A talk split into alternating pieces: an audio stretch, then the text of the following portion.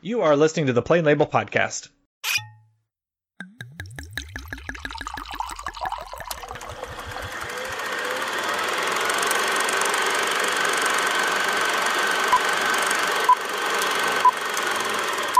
Hello and welcome back to the Plain Label Podcast. I am your host, Eric Williams, and welcome back to volume five of the Plain Label Podcast. In this volume, our mission statement is to discuss a film, series, or franchise that I own and host on my Plex account that I haven't seen, and at the end of the discussion, we're going to decide if I should keep or delete the files. In this episode, we are once again diving back into the Criterion collection, the Criterion corner, as it were, and we'll be discussing a pair of films the 1967 film In Cold Blood and 1986's Sid and Nancy. Joining me for this episode is the Perry to my Dick, the Nancy to my Sid, Mr. Benjamin Teed.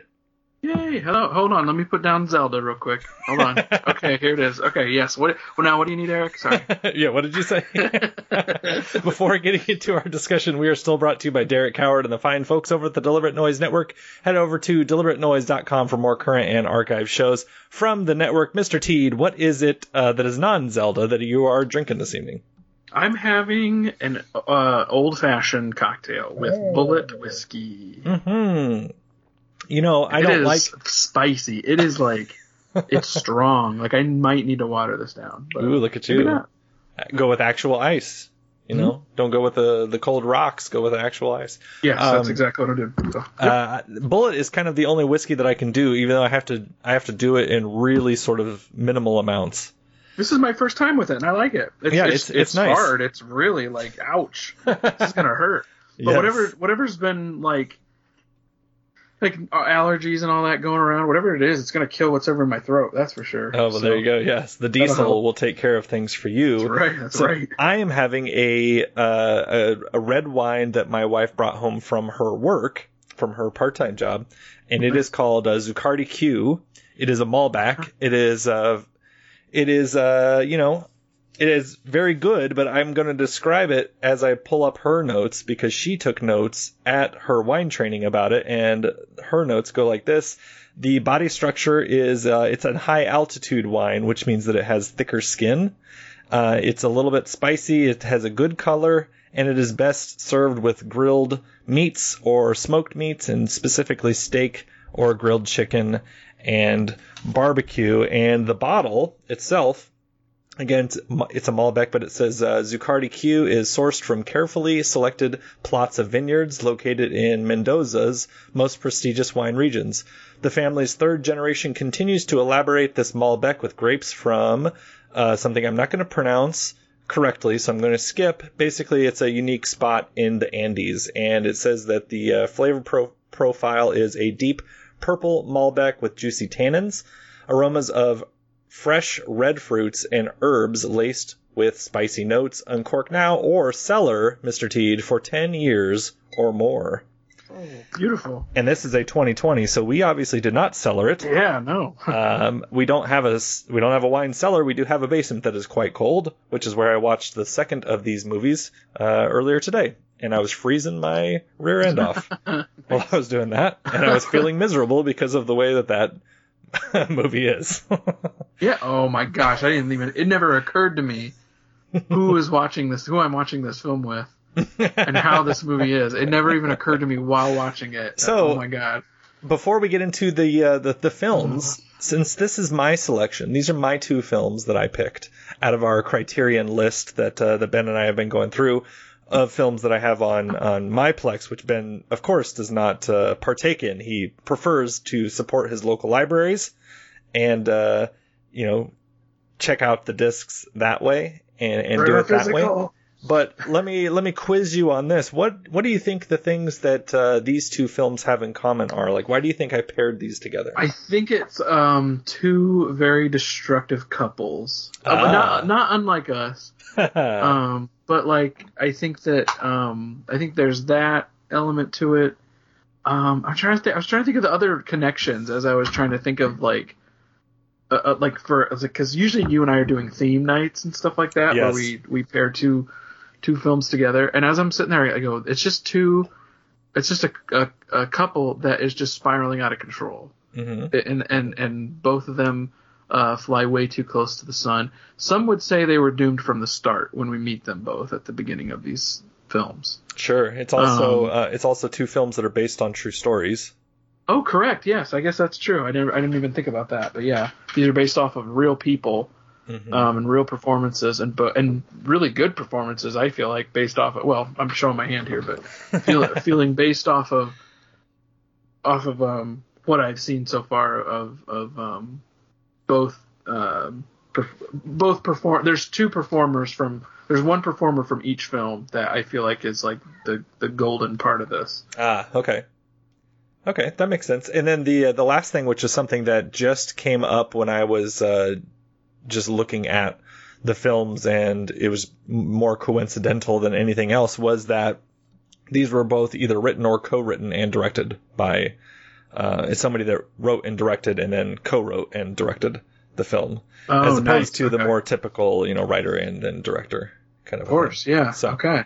So those are the connections of our Criterion films. That is what we are drinking. And with that, we're going to kick off our discussion in 1967 with the film In Cold Blood.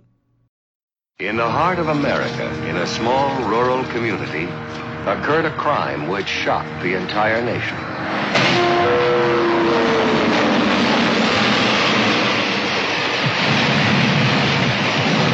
A book about this crime by Truman Capote became a worldwide bestseller.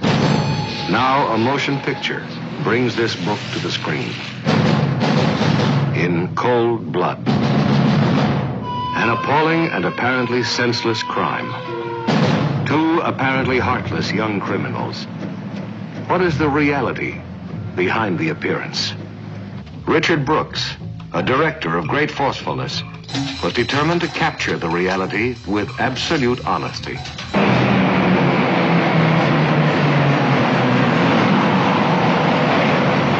Kansas City. The film company moves here because it was from this bus terminal that the real Perry Smith made a crucial telephone call. The real Dick Hickok stopped at this gas station on the way to the fateful meeting with his partner. In this store, the killers bought the rope and tape with which they bound and gagged their victims. The relentless pursuit of authenticity leads cast and crew to the actual city streets, the sun-drenched desert highways, the rain-swept country roads, and the garish gambling towns where the real-life drama was played out. Many of these same spectators and reporters were in the sullen crowd that saw the killers brought to this courthouse after their capture. In this courtroom, they were tried for murder, and seven of the jurors are the actual men who decided their fate. Actor John Forsythe portrays the agent who solved the crime, a remarkable look-alike for Alvin Dewey, the real-life investigator. These are the real killers. These are the actors who play their parts. So uncanny are the resemblances that they have said, sometimes we get the creepy feeling that we really are those guys. Robert Blake plays Perry Smith. Scott Wilson plays Richard Hickok. The crime depicted in In Cold Blood took place inside this house. It is reenacted inside this house so that the motion picture itself becomes a terrifyingly true story of our generation. A generation both repelled and attracted by violence.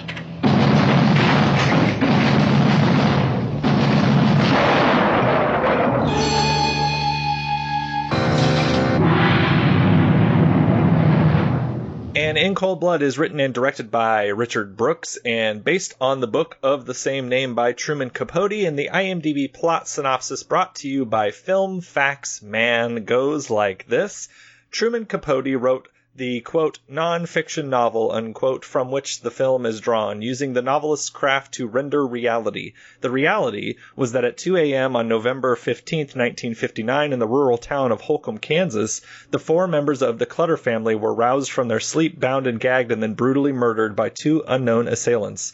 After the latter's uh, after the latterers, it says with like three S's and Wow. a nice little typo there. After the latter is captured, sentencing, and imprisonment prior to execution, Capote researched the case thoroughly, spent weeks talking with the prisoners Perry Smith and Richard Hickok, jurors, police, friends, and neighbors, trying to unearth why such a senseless act was committed and what society's response might have been.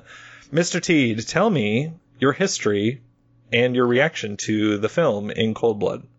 It was I the I was trying to think about this because I was like, did I ever read this in school? Did I ever and I and you know have I seen this movie before? I don't think I have. I, I think I would have remembered a performance like this. Uh, I would have remembered like reading uh, the facts from the book and stuff like that. I think my only background, seriously, with with this material, was the film. I forget what year it was, but it was Capote with Philip Ah, Seymour Hoffman Yes, yes. And um and I thought that was a brilliant film too, even back in the day. Yes. brilliant, brilliant performance. But it was one of those where I remember the scene from Capote where they are being sent off to die, hmm and, And they it's like that um, that outdoor sort of Barney looking thing. Yes, and Yeah. and yes, it's that it's the barn or wherever the shed or wherever they they call it, where they're going to be executed. But right as they're being, they're, and then the thing is, they're both being sent off in the film Capote. hmm and one of them says, um, you know, I, I decided to donate my eyes to science. And then his eyes get real wide and creepy, and he goes, "Can you imagine seeing these eyes looking out at you again sometime?" you know, type of thing. And it was it was a really good like chilling scene back then, and but it was also played for laughs and, and for like humor, and also kind of showed how dumb these characters are. And uh and and kind of like ugh like like that's gonna that's grotesque or whatever and then of course watching this film, like I feel I felt like I was going to get that going in Mm. uh, a little bit, and not that it wasn't being taken. It, it was going to be also produced in the same light, perhaps. You know, I, I, w- I would have known. And then my reaction to this film coming out of it, it's one of those that I'm. Oh my gosh, can you imagine seeing this back when it came out? Oh. Like, like uh, how much that would have, like you would have never like it was like a one timer, you know. But watching it now, I feel like it's still a one timer. It is just agonizing, knowing full well what's going to happen. Um, you know, going in for the most part, if you haven't heard of this murder or if you or if you know what's going on, um, it's just a matter of time. You know, they start the movie with like, here's what happened, hmm and then they go back and they show you the family's day and going through the whole thing and showing how Mhm. loving they were and stuff like that, and like because they got to build up that tragedy.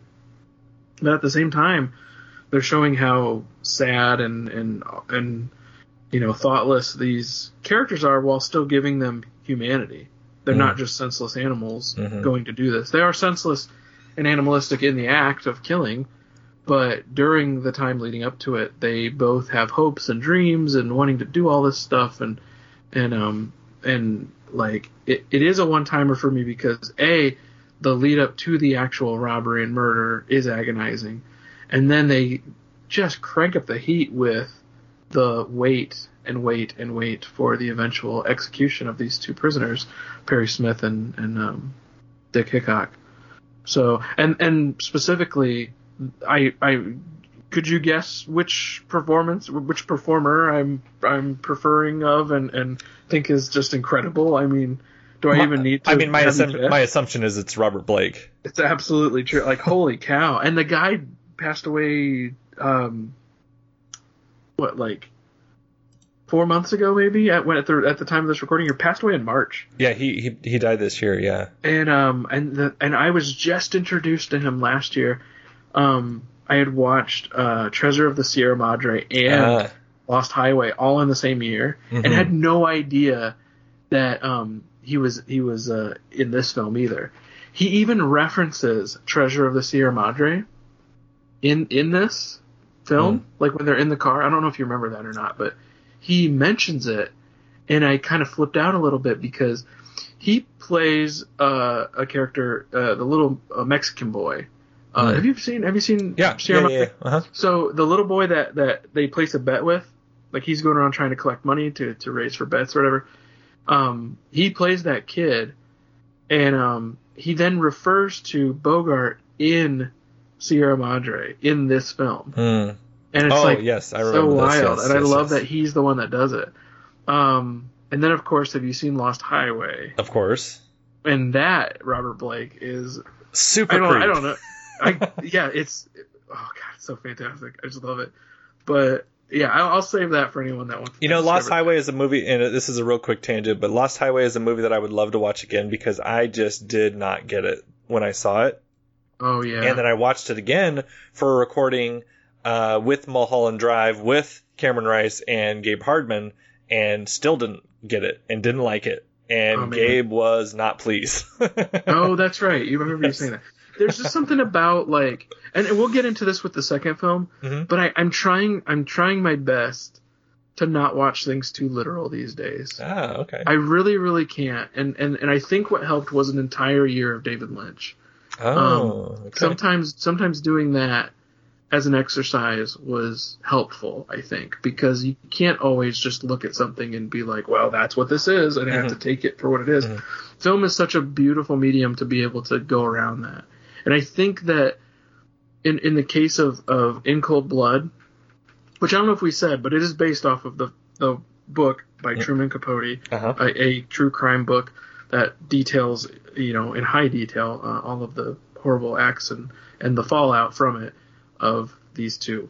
And so it's just kind of like, you know, watching this, bringing humanity to such, uh, such a, a cold, uh, hor- like horrible act, and then like the and showing consequences and, and feeling terrible for these two that are about to be executed, but also like, yeah, you know, like this is this is what it was always gonna be. Like you were always doomed from the start, even before you left prison. hmm You know, there's a part of me that kind of believes that. But yeah, I can I came away from this just feeling like, man, I'm so glad I watched this. But wow, is it gonna be a while before I see it again? if, if if even if ever that, you know? Yeah. Because I feel like there's imagery in this that I'll never forget. Hmm. That's for sure. It's interesting. Um, before I get into what I thought about the film, uh, Capote was 2005, so almost 20 years ago, if you can believe that. Wow. Yeah. Um, but uh, this film was nominated and, or was nominated for 12 Academy Awards and won four for Best Director, Best Adapted Screenplay, Best Cinematography for Conrad Hall, and uh, it was let's see, it was uh, also for uh, Best Music. Wow. It won for uh, Quincy Jones. Oh my gosh, yes, we got to talk about him. That was another thing about this film. Um, what was it? What, what it was like weirdly I, w- I wouldn't say jazz, but it, w- it was weirdly percussiony um, for what it was. I, I couldn't. There was a, a jazz percussionist type. I, maybe I'm saying this wrong because I'm not a very musically literate person, but I, I keep feeling like I noticed the score, and then I'm like, who did this? And I looked at it, and I was like, oh my gosh, Quincy Jones! I've heard that guy. Oh, you know what? I completely uh, got this wrong. So this had 12 nominations total in in terms of just all awards. The the way that IMDb has revamped their awards thing is different. So it won four things in total. Uh, it was nominated for those four Oscars and did not win any of those Oscars. Those were all nominees. It won for the Nav- National Film Preservation Board in 2008, and then it won for uh, like a David di Donatello Award and et cetera, et cetera. So it only was nominated for four Oscars only. You know, really uh, struggling, really struggling Oh, with this wow. film. Uh, so anyway, Yeah. so there's a there's a you know a little bit of rust on my part as Ben and I were talking about. Oh yeah, I haven't done this in a while. so there's Well, me we- not knowing new the new uh, update on how IMDb's uh, award system works. Oh yeah, I mean they're always changing stuff. But um, but I was gonna say like besides the the like um very very I wouldn't say avant garde, but like very I, I, I, I like my words are failing me about about what type of of score this was. The other thing that was kind of fascinating was I've never seen a film of this age have that type of editing to it. Oh yes. Did you Okay. notice some Yes. of the beautiful? So this is this is my first note was about this. Yes. So um, I had I had the same history with this film that you did. I saw Capote, really liked Capote, really was drawn to Hoffman as Capote's performance and getting the history with Harper Lee and all of this sort of stuff, right? Right. Um, I knew of the book. I had not read the book, and I watched this film and desperately want to watch Capote again very soon. Oh, yeah. And I put the book on my audiobook uh, wish list for the library. Uh, and so I plan on diving deep, which is not to give away too quickly, Mr. T, that I loved this. Like, I, oh, I was nice. really, really into this. Um, and my first note was I love all of these match cuts and all these phone call transitions because we get all of these things where it's, you know, it's a clutter person picking up the phone and then it's, it's, uh, Perry, um, hanging up the phone or what have you. And it, it's just all of these sort of one, you you know you know the story. You know that these two outlaws are going to have this collision with this uh, innocent family, and they keep cutting back and forth between the villains and the victims, and the two different villains at times. And there's you know wonderful transitions with um, with Perry in his past and his um, imagined future, where he's a singer, where he's um, you know, I just, I just love that opening bit where we have him and his past that comes through when he's looking at himself in the mirror, when he's got his injured leg up in the sink of the bus terminal, and he's like posing and showing, you know, he's showing his masculinity, which gives you like what his vulnerability is right away that he is injured and doesn't want to pe- uh, doesn't want to appear emasculated. And we get and we get that, and we get uh, some sneaky little things like, you know, we know he has, for me, the read was that uh, Perry's character was sort of vulnerable when it came to his masculinity. And then we had Dick Hickok's character who would write these letters and he would call him honey and he would call him uh, like little pet names that were more than just like, hey, pal kind of stuff that he would, yeah. and then throughout the film he kept he keeps calling him that, and he says little things like when they're in Mexico, you know, that he brings this woman home, and Perry's kind of, oh, I guess I'll go for a walk, sort of a thing, and and Dick's like, oh, I'm not bashful, and it's all this sort of thing to for 1967 when this came out to sort of not necessarily imply, but to allow you to read in that Perry may have more invested in Dick than just this robbery. And right. Okay. He, he may be. I, I, can definitely see that. Yeah. yeah. To where he at least is interested in the attention that that Dick gives him, and Dick is played, and and I think that you're right that Robert Blake has the stronger performance because Scott Wilson as Dick has such a um, con artist sort of um, role that he's forced to to put on. And for people that don't know who Scott Wilson is, he was Abel Johnson in the OA, which is a, a terribly underseen show, but he's also probably better known for playing Hershel in The Walking Dead um, for about seven, eight years or so. Oh, wow. um, and you can definitely see it in his face when you look at it. I was like, this dude is really familiar. And then I looked him up and I was like, oh god, it's the guy from The Walking Dead, the old man. Um, but anyway, so I really, really liked that opening piece. I thought that the, uh, I thought that it was really smart and very interesting that they idealize the Clutter family. They give them the very sort of 1950s, like, we've got the son who is a carbon copy of the dad with the glasses. We've got the daughter who's you know, going and tutoring people and trying to keep her grades a certain way, and she's got all this stuff to do, and she's just very much a like 50s style um, little uh, like happy housewife type, it seems. And then we contrast that with Robert Blake's Perry, who has been to Korea and he's come back and he's had this motorcycle accident. And then we have Scott Wilson's character as of Dick, who's um, you know, he's a ladies' man and he's a forger and he's passing bad checks and he's had, um, he's got history with, I believe it's his dad that they talk to, or is it Perry's dad that they talk it's to? Perry, later? It's Perry's dad. Perry's he dad. talks about, would you like us to say anything to your dad right before he's executed? Oh, right, right. You're right. Uh, so anyway, so I just lo- I loved that that that whole friendship and the partnership and and the the contrast with the victims. I thought that that was all really interesting. And then we we build up to that fateful night, and they're out in front, and it seems like they're maybe just kind of like casing the place, and then oh no, like the next morning comes and they're dead, and you don't see anything, you don't see any gunshots.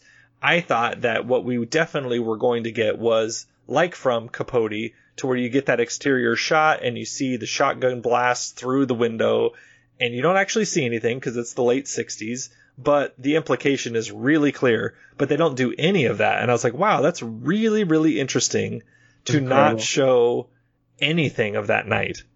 And I was like, that is that is kind of crazy. and I was right. like, that is I really ballsy. same thing. Right? And so then we get uh, we get the violence, and then we get to delving into to Perry's mind, which for me, uh, this is later on in the film, but it's this is the highlight for me is getting the the moments where Dick is with this uh, woman of the night or this girl that he just picked up, whatever she may be, this Mexican lady, and Perry is there drinking and he's hooked on his aspirin and his you know his knees hurting him, and he thinks about his mother being abused when he's there with his siblings and she's getting whipped. She's cheating on her husband and he's just sitting there watching it. And Dick sleeping with this woman mm. reminds him of that. And I wow. thought that that was so powerful and so yeah. good.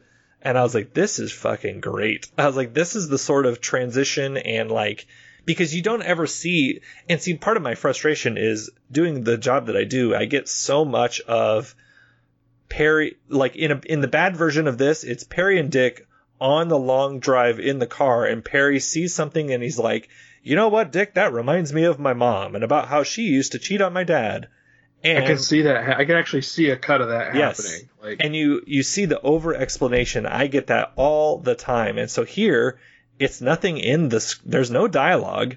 It's just him um, remembering, and then you see like the dad. You know, the dad's being like, um, abusive, and so you get some like random abusive lines. But other than that, it's it's not really dialogue heavy. It's just all action based and all in the eyes of the kid and in the eyes of Robert Blake. And I thought that that was really really good. Of course, man, yeah, that I I can't say it any better than that because just because of how, yeah, I, I they, they, this is such a good designed film, like a mm, well designed. Yeah, film. yeah, yeah, yeah. Um, because you are expecting immediately everything to happen in mm-hmm. in chronological order, mm-hmm. and the fact that like you're, it's almost like it's almost like they they are outside casing the place, and you're like, okay, well we're at least safe tonight. yeah, and then, exactly. And then exactly. there's almost a relief of like when they show everything the next morning. There's almost a relief of okay, they spared us that. Mm-hmm. Um, yeah, at least we, didn't have so to see. Easily, do we? Yeah, it's like at least we didn't have to see all of them get killed. Was kind of what I was thinking.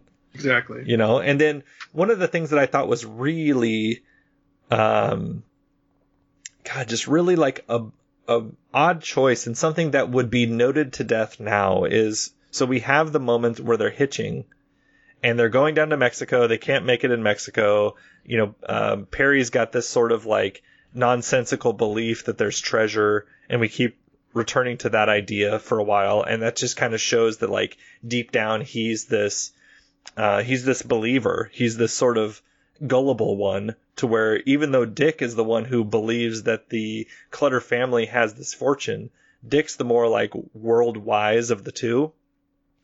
Uh, gotcha. Uh, but they're but like you were saying in the intro, together they're they're able to talk to each other enough and be convincing enough to where they're like, you know what, there you know there might be a treasure you know that this Clutter family might have all this money, and they're they're like toxic enough with each other, and they like want enough from each other, and to be able to believe each other enough, or to at least have like someone partnered with them to go through these different shenanigans together enough to where they pair up and they're just sort of there's not a ton of like conflict between them and then they separate kind of a thing and I think that that's a, oh, another very I see. okay, thing. yes. But they have the they have the moment where you know you the implication is that they killed this family, but we don't see it and so we're we're kind of like, oh, you know, these are these are okay guys. Like I don't know, they're not so bad. Then you see them uh, be openly racist, to where they're trying to get hitch a ride, and these two African American fellows show up, and they don't want to ride with them. I liked that they showed that hmm because it need they needed to remind us These are not good these- guys, right? These are not good guys, and also, um, was this sixty seven? It's also yeah, it is 1967 It also 1967 is 1967, so this is very much on the minds of everybody, I'm sure. Exactly. Um, exactly. But so then the, the thing that I thought was really strange was not long after that, the choice is made by Brooks, and I'm assuming this is not in the book this way, but the choice is made by Richard Brooks to then humanize them again with the hitchhiking with the kid and the old man and the bottle money.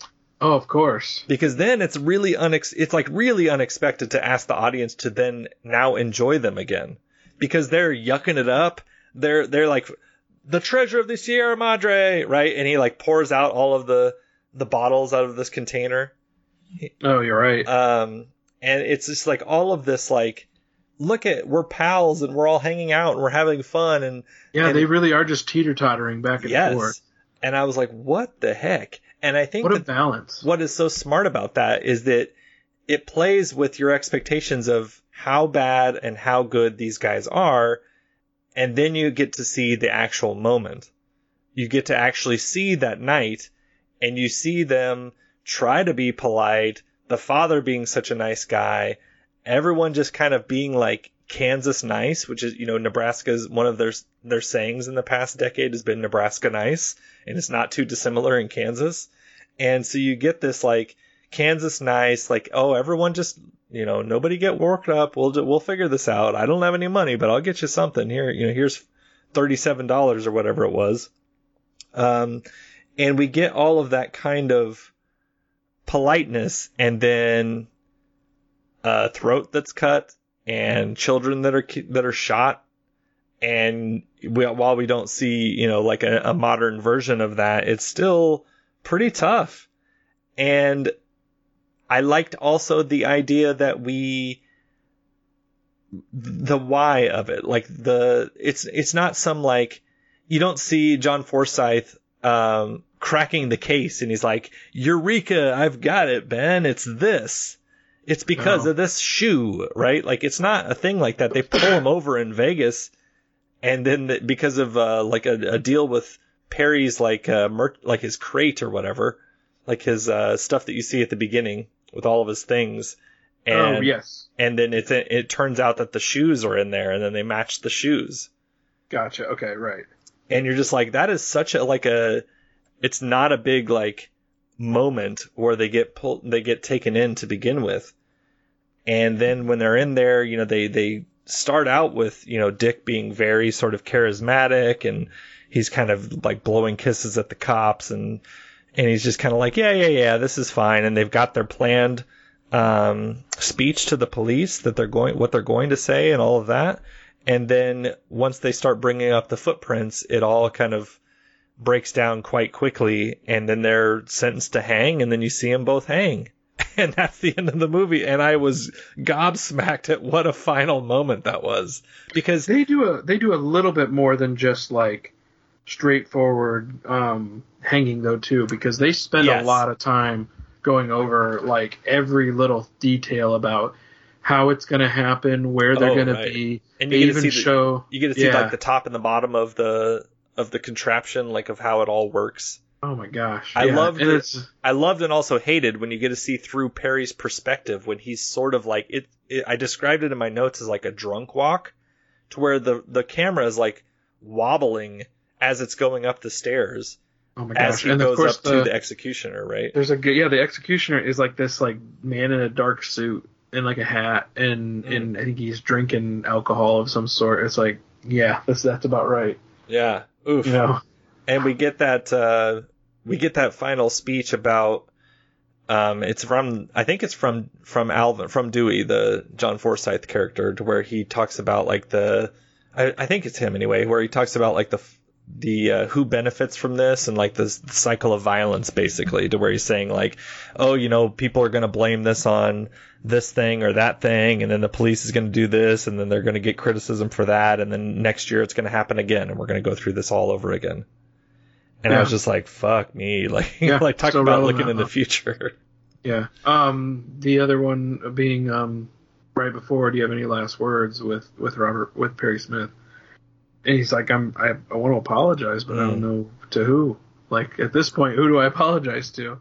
Because it's not going to be anybody in that room, that's for sure. Mm. Um, and everyone that they should apologize to is gone. Yeah, they're all dead. So, yeah, it's just kind of like, what was all this for? And it was all for a little bit of money, but also, I think I like I, going back to when you were talking about when they were having a good time laughing with the old man and the kid, yeah, and how they were like picking up um, uh, cans and whatnot. It's like almost like they gamified their their earnings and whatnot to try to help these help this couple out. Mm-hmm. And they mm-hmm. couldn't have made more than what they murdered this other family for, you know, like in terms of of what. Uh, did they actually say how much they made off of that? Yeah, it was something to where like the the dad only had it was less than fifty dollars. Right. It was either thirty again, something or forty something. I forget. I, I, once again, it's like they, they, that family was killed about for about forty bucks. Mm-hmm. You know, uh, the murder that that started all this. I just kind of love, like even how this is all based off of what they heard from their buddy in prison. Hey, I heard this farmer has ten thousand dollars in machinery. Yeah. oh yeah. It takes this, this much. much to run this farm. Yeah, I think how so they framed it. This person clearly has just ten thousand dollars just laying around somewhere. like the idea, like the childish idea that you have no clue what you're talking about, or any idea how what it would take to run or do anything. It's just kind of like it's just sad. Yeah, it'd be like at the Heights saying like, "Oh yeah, uh, I think that um, DCBS has X amount in uh, merchandise." Yeah, and right? if like, and so it's like, you know, oh, if I open the register, that's what's in there. Is sort of what yeah. is like the thought that these guys that's have. That's so crazy. or whatever. Uh, I wonder if this is a brief aside, and I don't know uh, if there's interviews about this or whatever. But John Forsythe's character that's that's trying to figure this all out. His last name is Dewey. I wonder if that's where the Dewey character gets his name from the Scream movies because he's equally as inept as Dewey is in terms oh, of wow. solving the mystery. Yeah. So that's I don't funny. know. I wonder if that's just a coincidence or if Kevin Williamson uh, was into In Cold Blood. Yeah, good point. Could be, could be. So yeah, I liked this quite a bit, um, and I was I was sort of you know very much interested in uh, checking out all of the different things associated with it. And like I said, watching uh, Capote again and then checking out the book and some of the things that for me being, you know, from the Midwest and not too far from some of this stuff was like they talk about going to Fort Scott at one point and Fort Scott is uh, really close to where my mother grew up. Um, and so we would go to Fort Scott sometimes. Uh, and so it's like, oh, geez, like that. I sort of know where that was, but it's not like since this was in the 60s um, when this released, it's not like this was something that I knew of, like or that I had ever heard of or anything like that outside of the Capote book. So right, wow, yeah. I guess I, I, I it's another thing, a connection I didn't think of was how close this was to around where you're. you're, you're yeah, very, it's yeah, because they talk about Kansas. You know, they go into Kansas City, and Kansas City's like three hours away from here, so it's right. not from where I'm at currently. So it's not too, it's not too far away, and it's very much like you know they pull up to this Kansas farmhouse, and I'm like, oh, I mean, that's that could have that might as well have been Nebraska. Like it looks the same. So right outside your window. Could have been. Could have been. So anyway, so that's that's my notes for In Cold Blood. Is there anything that you wanted to uh, to mention that we haven't mentioned before? Um, no, actually, I, I I just kind of found some sort of dark, sad material out of this, and yeah. just kind of like was very like I hold this I hold this film sacred in general, just because I think the entire package is well done. But yeah, I'm with you where I want to seek out like I, I definitely want to uh, grab the book at some point because I, I've always had that on you know sitting you know in my periphery as something like oh I should check that out. I've always heard about it. I, you know blah blah blah. You know and that and but it, I I think they even teach it in schools in some cases. But it's one of those where I should probably uh, seek that out. Um, but yeah, I I think the currently as we're recording this, this is also um, Capote is on Tubi, which uh-huh. is which is a free service as well. But it, it's gonna it's gotta be at your library and all that too. So yeah, or if you're if you're one of those heathens that has access to my Plex account, it's also on there. Oh my gosh, yes the demon. The I'm demon. just gonna I'm just gonna keep on banging yeah. that drum, Ben Teed, until seriously, I, yeah, until I look at my monthly reports and I see that uh, Mr. Ben Teed has watched something on there. I'm just gonna keep bringing it up. I should do that. I, I should watch something on there. I just just watch something on there just for the hell of it. well, yeah, just just so you know uh, how the whole damn thing works. You know? So I'm able to. Oh, we'll talk about this later. Never mind. so wait a minute. All I ask is a monthly donation of nine ninety five. That's what one of the people that I gave access to. They're like, you're not going to like try to get me to like buy this, are you? I was like, no, it's not a purchase thing. I mean, you're essentially you're making it worth your while to, yeah. to get it because you're lending this out to other people for you to, for you to like. This is a, for the purposes of to do your show, but absolutely you know, not not to be all like behind the scenes or anything like that, but like it's nice to it's nice to have that as a tool for when we need it. You know. Yeah. So it's like if you couldn't find the film, well, here I already have it. Yeah, there's a know? part of me that that for years now I thought like, should I just start a server? Should I just start it? Because I have so much physical that yeah. you know. But I have physical for a reason. It's because I like it on my like shelf. I like I like having a thing. Yeah. Yeah. Nice. Not all the time, but yeah, for the most part, it's it's usually something something I like to do. I'm go. literally so, surrounded. My every side of me is surrounded by physical books, media, all sorts of stuff. Like it, it's all in cases and it's in piles on the floor around me. So I believe you. I believe you. So let's talk about baffling. something that uh, had me have a physical reaction. it is from nearly 20 years later, from 1986, and the film is called Sid and Nancy.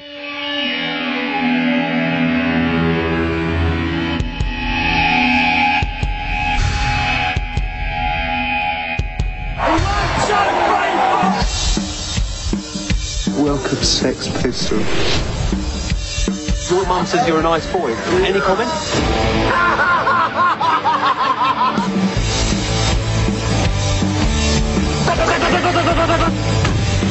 Who the hell do you think you are? Sid Vicious. This is my girlfriend, Nancy. You like me, don't you? Do you feeling you're being cheated? Sidney's more than a mere bass player. He's a fabulous disaster.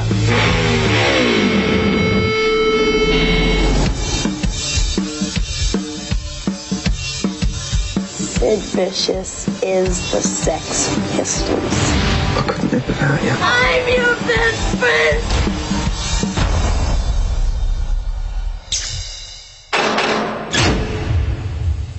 And Sid and Nancy is written by Abbe Wool and Alex Cox and directed by Alex Cox. And the IMDb plot synopsis is brought to you by an anonymous reviewer, and it goes like this. In 19, ooh, let me start that again.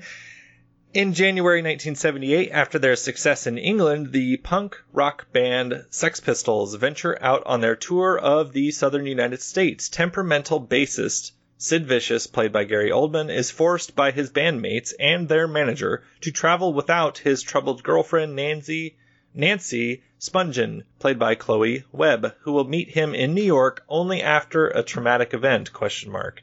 When the band breaks up and Sid begins his solo career in a hostile city, the turbulent couple definitely falls into the depths of drug addiction and codependency, a last journey with no return. Okay, Mr. Teed, tell me about your history with the Sex Pistols and the the film Sid and Nancy. I only know like Anarchy in the UK, God Save the Queen, God Save the Queen, and yep. stuff like that. I only know like their big, big, big hits, and have heard the name Sid Vicious, and yes, you know, heard the name um, Johnny Rotten for for Johnny Rotten and stuff like that. Never heard of Nancy Spungen um, obviously heard the film Sid and Nancy and kind of figured, okay, well, they must be some crazy couple or whatever. But knew that my I, I there there's a sequence in here that is my favorite uh, that we'll get to, but had seen Gary Oldman in that sequence and thought, wow, what a range, mm. and then never and then never saw this film until now. And I'm glad I did, and I'm glad I saw this after seeing Alex Cox's other film Oh, that he's Repo known Man. for, which is Repo Man, and I'm glad. Did we watch that for No. a show? I feel like we okay. Here's I watched here's a dirty little reason. secret, and I hope that Mr. Andrew Shaw is not listening to this, but I have not seen Repo Man. Okay, you. I have it. It's a Criterion edition, but I haven't seen it. It is a Criterion edition. I have that. I so like that means it. maybe it's eligible for us to select it at some point. It's yeah, oh, absolutely. Um, and oh, and I would love to revisit it because I really liked Repo Man. I liked, didn't love Sid and Nancy. Aha. Um, I I liked it. Um, like in general, like I think the performances and stuff like that. I think, um, m- maybe a few people would be able, a, a few people would not be able to stand Chloe Webb's portrayal Ooh. of Nancy. but I think that I was able to stand it because I I believed that performance. Mhm. I 100% believed it like as a like oh I bet that this is exactly what she was like. Like to some like un like unbelievable degree. I think Gary Oldman is, that he's my second shining star in in the other from from um uh Robert from the first film of course. um, and and just think that like he could do no wrong in this film. Like every single time he was on the screen and stuff like that, I was just like, man, this is this is fascinating and so good. But one, I think once you see Repo Man, that's my other like into this film is Alex Cox and how he sets up his films and how he tells his stories. It would make sense. I would actually, if I were to, if I were to, um, recommend this to someone else, not us, um, I would say to watch Repo Man first before watching this film to understand a little bit better what he's doing. Mm. Um, because, um, well, maybe I should wait till you go after me, but I will leave this. I'll leave it here and then stop and turn it over to you. But I believe that this is a fairy tale. This is a fairy tale uh, film that is 100% um, uh, rotten candy, uh, uh, nasty, uh, scuzzy condom wrapper found on the on the side of the alleyway is what this film is, and I think that's exactly uh, the tone is exactly right for me. Like the Mm. craziness and the absolute, which I know watching. I, I did not think about this as I was watching this, and I should have texted you or something like that just to warn you, just to be courteous but I just realized as I was, wa- uh, you know, after you said, yeah, that film, I just watched it today, Waka Waka, how a lot of things that are uh, somewhat nonsensical, chaotic, you know, and it doesn't even have to really try that hard to be chaotic. Just showing this like fr- almost frenzy to uh, to the tone uh, is not necessarily Eric's uh, cup of tea. and I and I as someone who also deals with perhaps maybe some of the same anxieties, um, I completely understand that. Um, and and want to uh, apologize for putting you through this. I guess. well, I picked it. well, that's true. You did pick it, but um, I watched it first. I feel like, and so maybe I should have sent a warning out just to be like, "Hey, listen, you're gonna lose your mind Yeah. some of this." So- So I I didn't I knew um who Sid Vicious was. I knew about the Sex Pistols. Um so we were pretty much in the similar sort of spot. When I was watching Chloe Webb, I kept thinking of Doris Roberts. Do you know who Doris Roberts is offhand? Sounds familiar. No. Her name she plays Marie from Everybody Loves Raymond, the mother Oh yes. to where it was like a specific high pitched, screechy kind of performance, Of course. which is to not say that it was poorly done. It was just a person that I wouldn't want to spend time with, but that's matched with I would never want to hang out with Sid ever in my life. And I feel like coming off of this, wow, am I glad that I was born when I was born and I did not have much experience with the whole punk movement because that is not my sort of flavor. the the No. whole like anarchy and destroying things just to destroy them. Uh, you know, even when, early on when they're going over to uh, to Nancy's girlfriend's house and they're just spray painting uh, walls, not uh, Joker style, but spray painting walls for no apparent reason.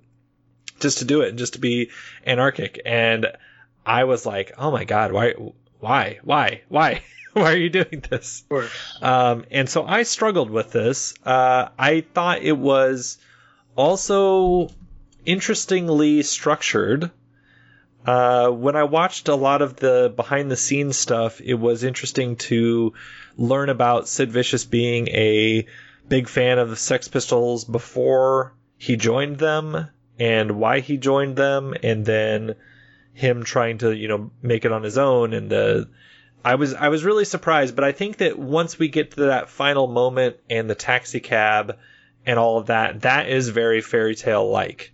Uh, so I think I definitely think that that's correct when he goes to the pizza place and then he meets the kids and he's dancing and what have you. And I think that that's the closest that this film does to what In Cold Blood does, where it, it asks you to enjoy him for a moment because you're not 100% sure of really what happened that night because what this film says and what uh, the behind the scenes stuff say is pretty significantly different about what happened that day. And then uh, to see him, you know, go off and, and be together with her, and she's of course all cleaned up looking, and then you just get the the super that says that he died not too long after that. And I did listen to an interview from, or watch an interview from Alex Cox, and he was talking about, you know, well, yeah, maybe it would have been more literal if you saw him in a pool of his own vomit or whatever, but that's not what we were attempting to do.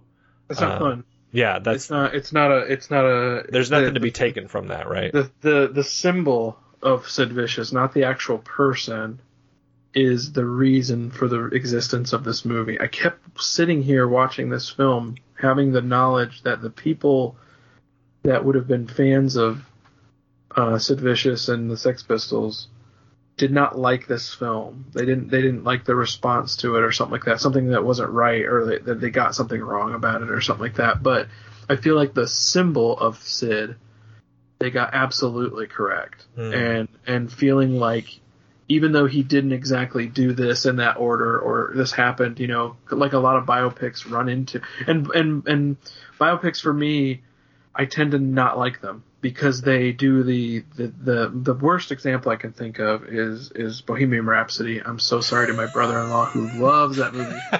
I'm so sorry. I, but no, this is this is an inside but- joke. So, uh, Bohemian Oh. Rhapsody. This is a film that my wife is very interested in, and that brings up whenever we're looking for films. And I am aware of the editing uh, award and the sort Oh of gosh. business that the them getting the award for this for the editing of that film got in uh, Yeah. I know about a lot of sort of backlash about that movie, but she's very interested in it, and I think that for her, it's it's going to be like, oh, I know some about Queen. I, I like movies with music. I think it'll be interesting to watch. You know, so for like that, taking that sort of perspective on the Sid and Nancy story, I get exactly what Alex Cox is doing, but he does it in like a punk way to where he doesn't. He like tries to give a little bit of fantas- fantastic um, fantastical of an ending without getting too deep into how terrible it probably was. Uh, so it's it's a little bit like he's trying to Bohemian Rhapsody the end of this film, if that makes sense. Oh, really? See, I, f- I kind of feel like he wanted to he wanted to keep it as close to the symbol of Sid Vicious as possible. So he, instead of showing the reality of it and and like the down and dirty like thing that no one wants to see that no one wants to like the people that are fans of this and the people that want to that think of Sid Vicious as a sad figure and stuff like that.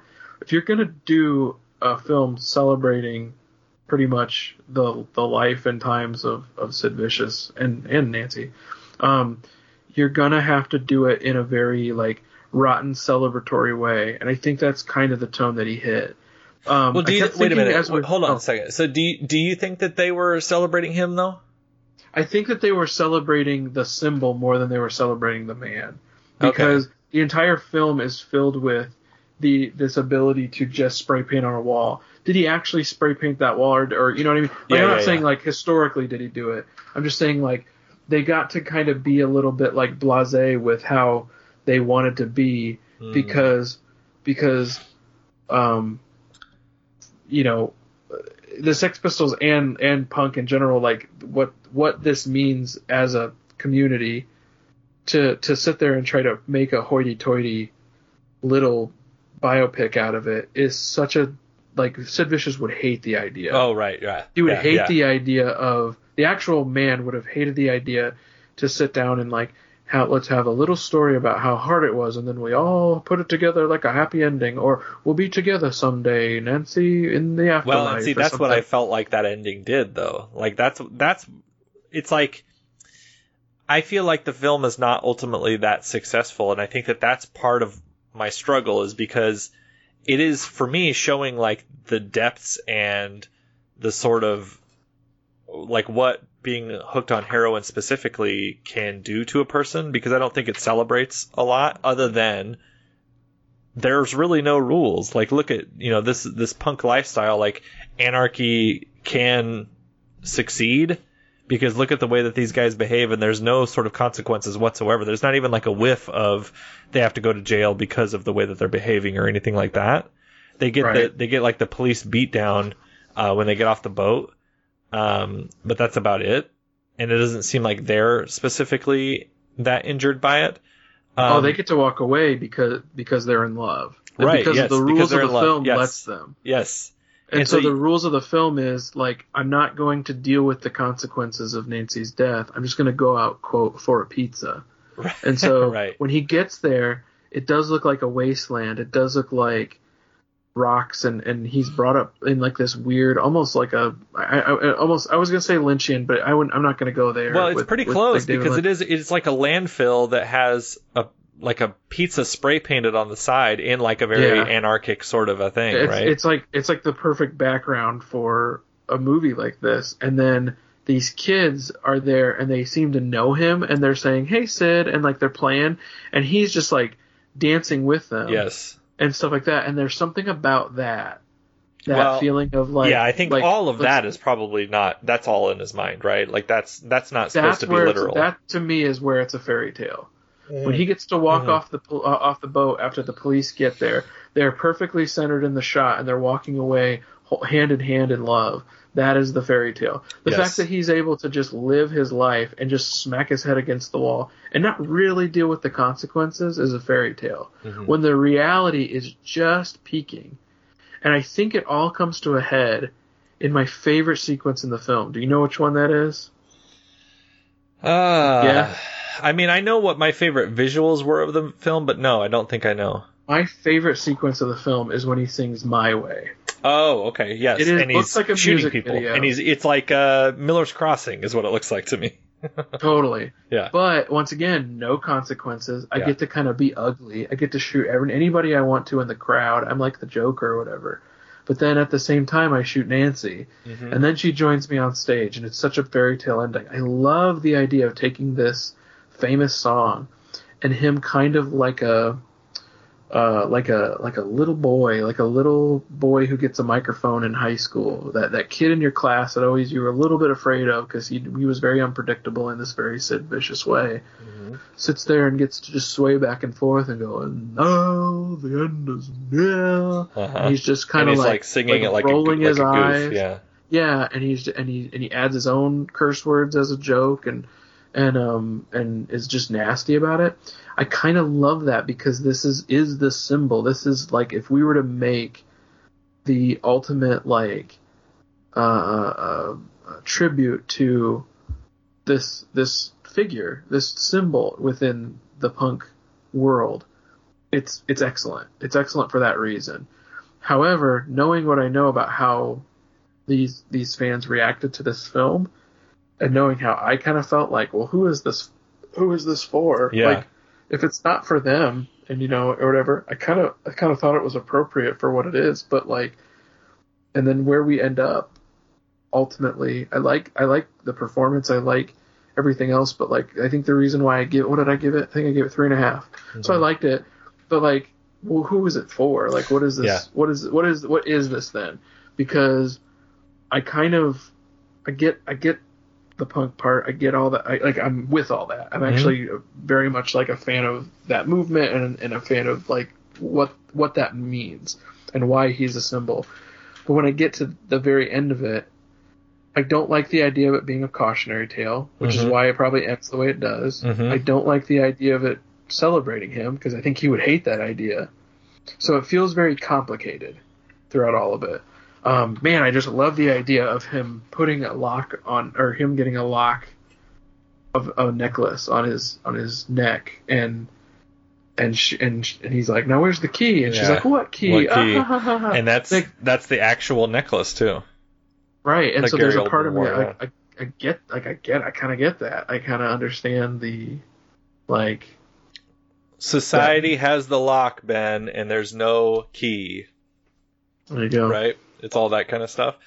Well, that that could be part of it, but also like he doesn't care. Yeah. He doesn't. He He's doesn't like, care. And so, like, what does it matter? Because it's all burning down. It's all that's part of this movement. It's more than just Sid Vicious. Mhm. This is also just a snapshot of a time of a time in England that is uh, blown out of proportion. I think. I mean, it probably isn't too far off from the truth of what was going on, like with money and like him going through all of her laundry and stuff like that in the middle of the street, and how how relationships worked, how you know you're starting to learn a little. I mean, very, very, very vaguely about how the hierarchy of of the streets, you know, and whatnot. And when you get into these into these um, places to perform and stuff like that, like you know, you're watching all this play out, but I don't think any of that's necessarily relevant as much as the larger, larger strokes here, which are what does Sid mean to us, Mhm. and what does Sid mean to a, a, a snap, snapshot in time. So And I think that's where my, my love for this film or my like for this film comes from. I think the thing that I would love to take away from this is I feel like this was made about 10 years too early. And I think that why I think that is in the interviews with Alex Cox, he talks about how Johnny Rotten um, was so giving towards his comments towards the movie, to where he was saying, like, it's a disgrace, it's this, this, this, which was causing controversy, making more people go see it, et cetera, et cetera. Like he did exactly what they needed him to do in his comments um, by saying that it's all these things that it's it's not really like it's not that controversial really, right? When you've seen things like Requiem for a Dream or whatever, and just like, yeah, drugs are bad, right? And you see that kind of stuff, but what I think is interesting about this is he talked about how it was really um, brave of the Johnny Rotten real life persona to say, yeah, I realize that your friend died f- like six years ago, but we're going to make this movie about them and celebrate them and talk about how they were this um, powerful person in this punk movement. And that's tough. Like, only six years ago, so that's someone that was that passed away in 2017, and now we're making a movie about them. And that Yeah. in that in that context, that feels like holy shit, that's really quick. And so I think that because it's so quick, I don't know that they were able to sort of look back on the punk movement as much as perhaps they could have. And so Ah. what you could have lost in the interim is how realistic and how like very much real this feels with Nancy going from sort of band to band and and being just like she didn't you know she supposedly didn't want to be called a groupie and didn't want to talk much about her dominatrix job and about stripping and all that kind of stuff that she did but was a very powerful and in the behind the scenes stuff said a very sort of dark presence in Sid's life to where she was the one who kind of like Sid was Sid Vicious, which was an oxymoron to where he was very much a very soft kind of guy and they called him Sid Vicious as a joke. And so then he then had to live up to his reputation and start, you know, allowing fights to happen and getting in fights and cutting himself and doing all these things to live up to the name that he was given. But it wasn't until Nancy was around to where then he really started living into this name that he had been branded. And so I thought that that was really interesting because they talked about how, oh, you know, when she wasn't around, he was a completely different dude and was just kind of very interested in this one particular actor who was talking about acting to him and was very kind of like charming and polite. But then when she was around, he had to be this rock star, uh, druggy, drinking, you know, uh, cutting yourself on stage kind of a guy. And so I think that the movie kind of takes her.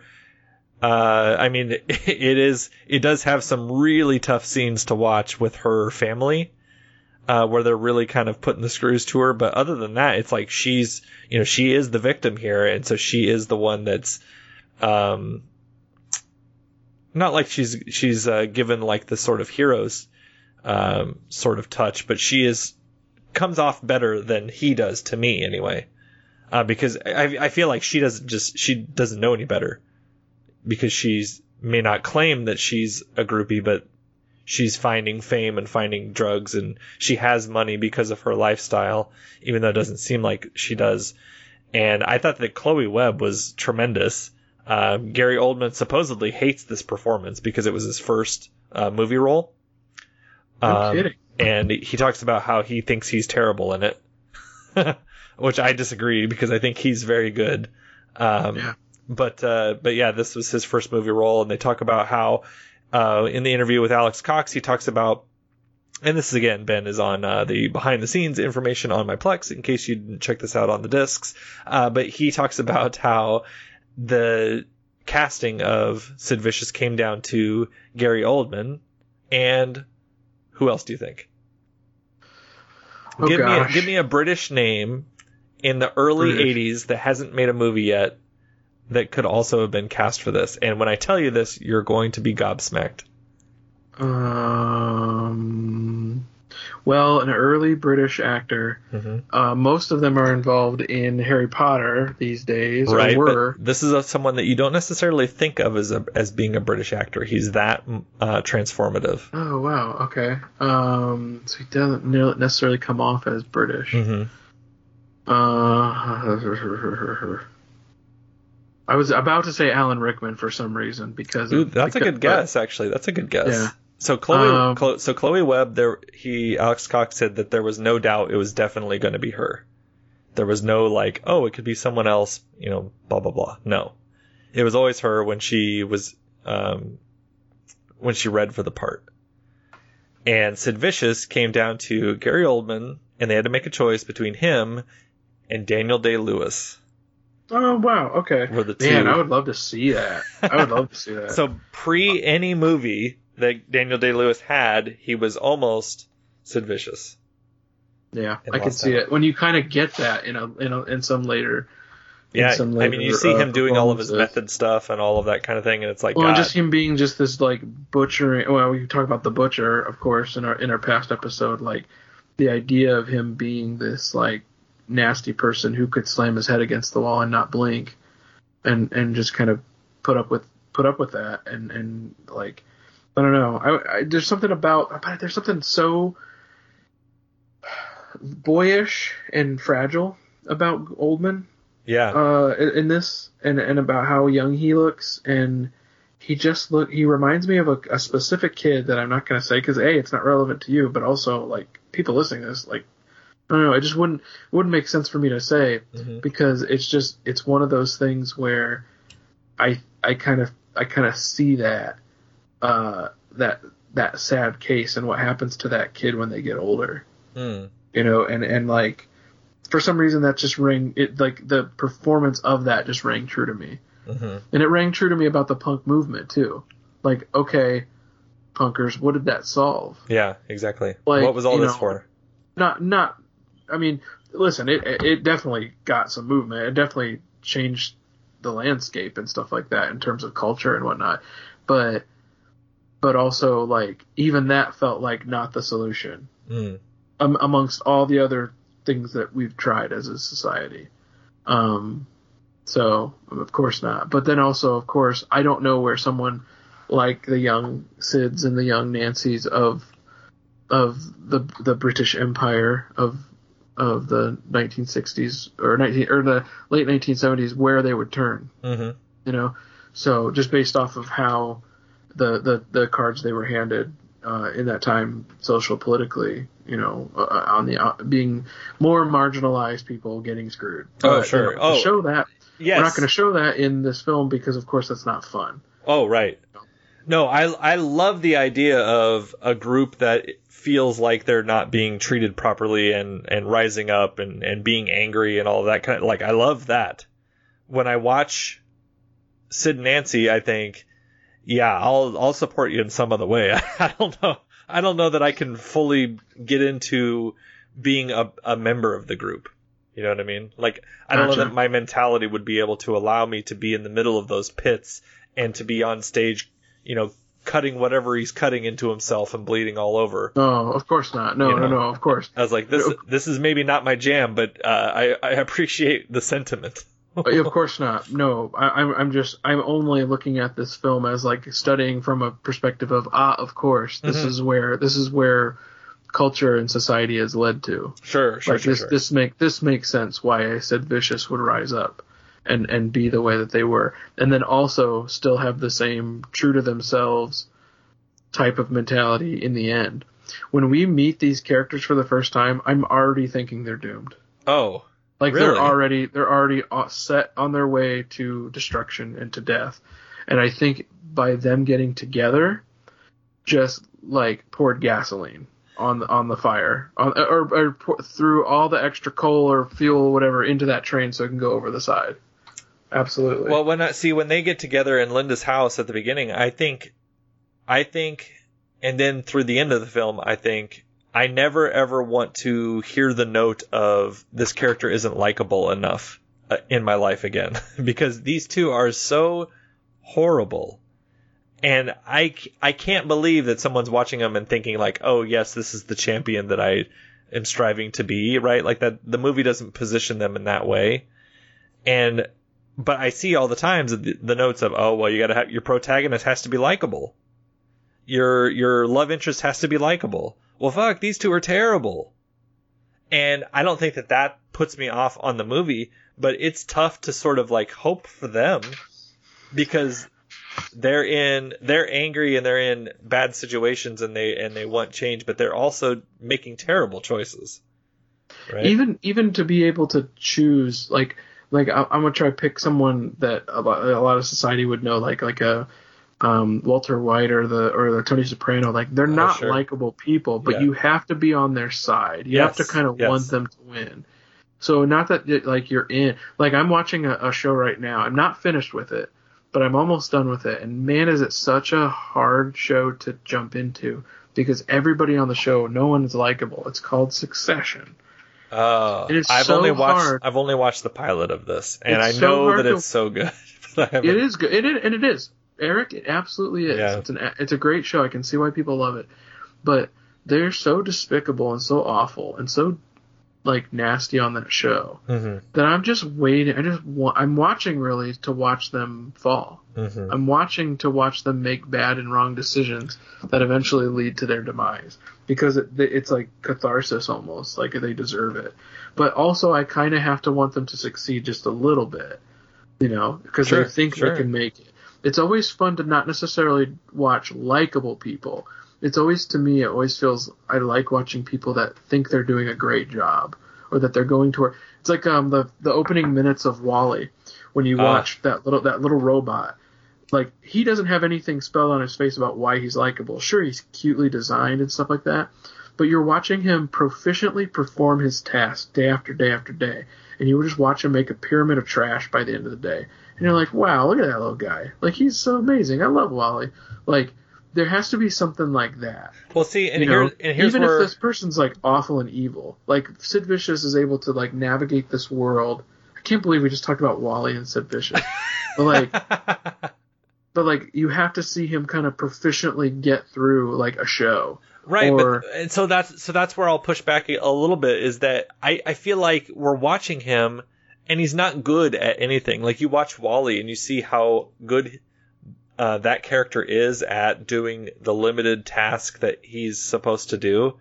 And I guess this is where I fall into um, the social media traps of anything that's like satisfying comes up on my any any sort of searches or for me things.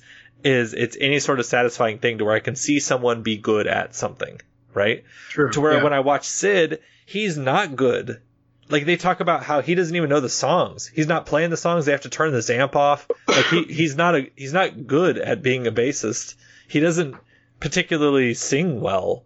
Like, those moments to me were like the peak into the moments that weren't the the fairy tale. ah yes. So when he so when he is the fairy tale, when he is in the my way, he is like proficient because he's just blasting people away, getting to do whatever he wants. sure. That's where he gets to be like, haha. it's more like now, he's no, he's able to be matter. he's like he's able to be free without consequences in his fairy tale. And in his reality, he's just bad at and what that's he's why trying it's to do. fun for people to watch this. I think. Okay, People I that don't that. want consequences. Now you and I are just sick of assholes who don't want consequences. like watching this in 2023 as like full on adults is probably like kids. I get like yeah with kids and stuff like that like I'm extremely like stressed out right But I think like, oh shit, I had to teach I- kids like this. you imagine being like and, and I keep thinking about this shitty high school kid that I used to know Mm-hmm. that would love this movie Mm-hmm. because he would just love watching the the Bart Simpsons of the world would Uh, love right. watching just people get away with like this type of travesty type stuff. And it's and yeah I think that's I think that's what it is. I think it's almost like it's almost like a exploitation film a little bit in that you get to kind of live those fantasies. You know like in like uh black exploitation films where they where the um the hero gets to kind of blow away the cops and Oh, a lot right, of times right, growing up as a kid, I'm like, oh, that's bad because you're not supposed to hurt cops and stuff like that. And it's like, yeah, but you imagine living your day to day life and getting to see someone up on the screen that looks like you just blowing away the cops and just being like, hell yeah. like the feeling of that. yeah. That's what I think is, that's why I think Sid and Nancy lies. Okay. I think it's because it's fun for the audience that it's meant for. And that's the audience of Alex Cox, I think. Okay. Well, let me let me ask go you. watch Repo Man. Let me ask you this: So- What do you think about? What do you think my favorite uh, image of the of the movie was? Oh. And I'll I- give you I'll give you I a very big it- hint. Oh, go ahead. It is uh, in an alley. Uh, is it? Is it the cover? Is it like the like them on the like the cover they show for um where they're on the dumpster? Look at you, good for you. So this is the poster for the release. It was poster, yeah. is not the poster for the Criterion edition that I have.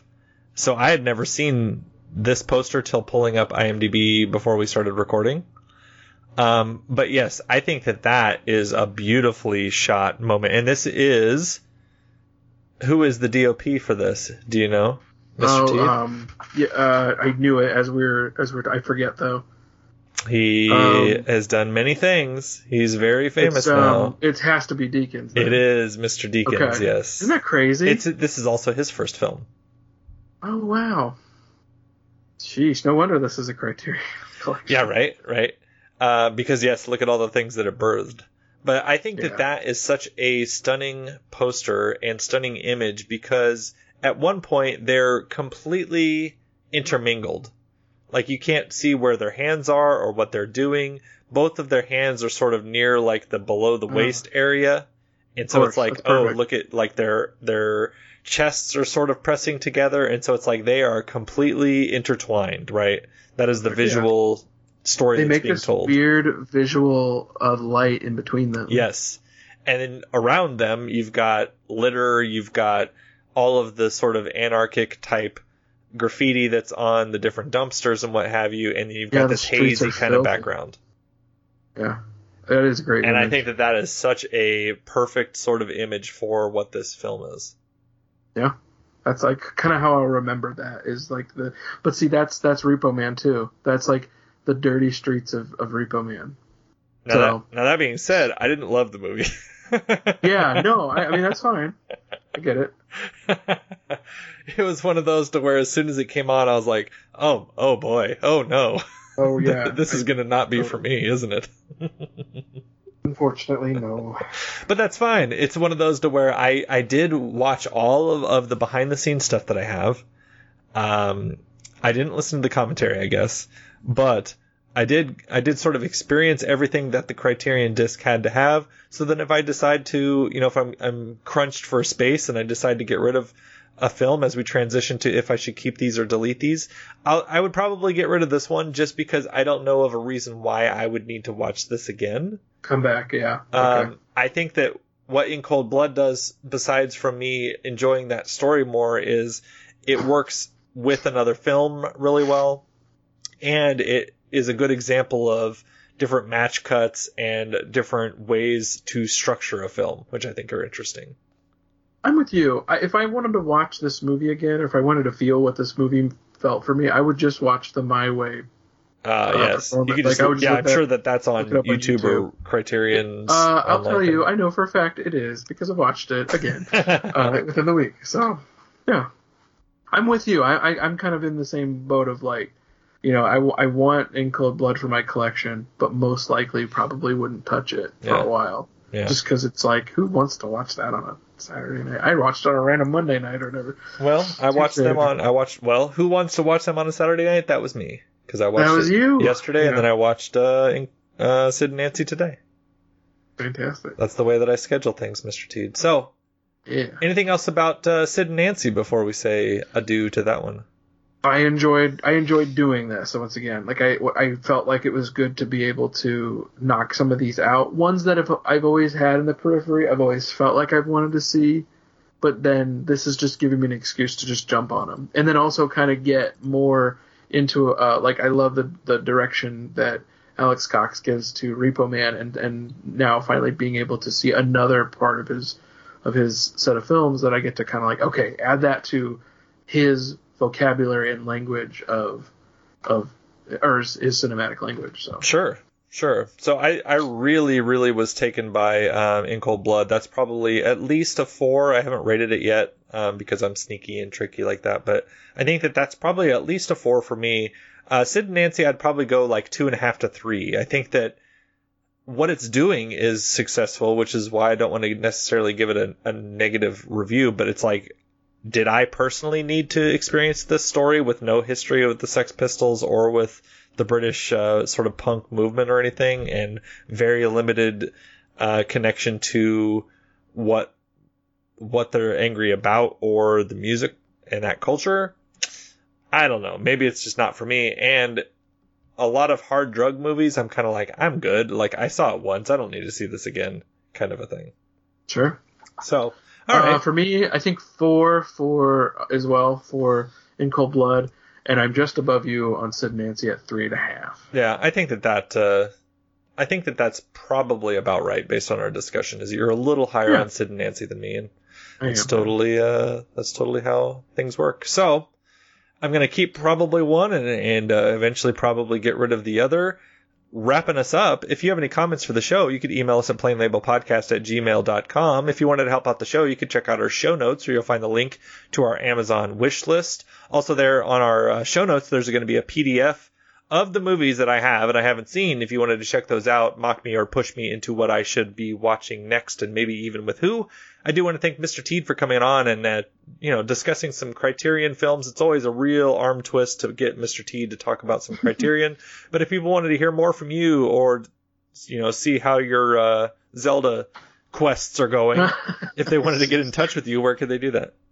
Um, I'm still on Letterboxd at Ben Teed. I mean, I, that's really kind of where I'm spending a lot more time, even probably more than Twitter and all that. And just listing your I films, mean, and you can argue with list- him. You can tell him what he's not right about, and et yeah. cetera, et cetera. Tell me. Tell me why you didn't like Dunkirk. yeah, because Who I really like, like that. I love Dunkirk. Yeah. so thank you for listening, and you can join Ben and myself next week as we discuss not just one but both films in this franchise that inspired Kill Bill. It is, of course, Lady Snowblood and the sequel, Lady Snowblood Love Song of Vengeance.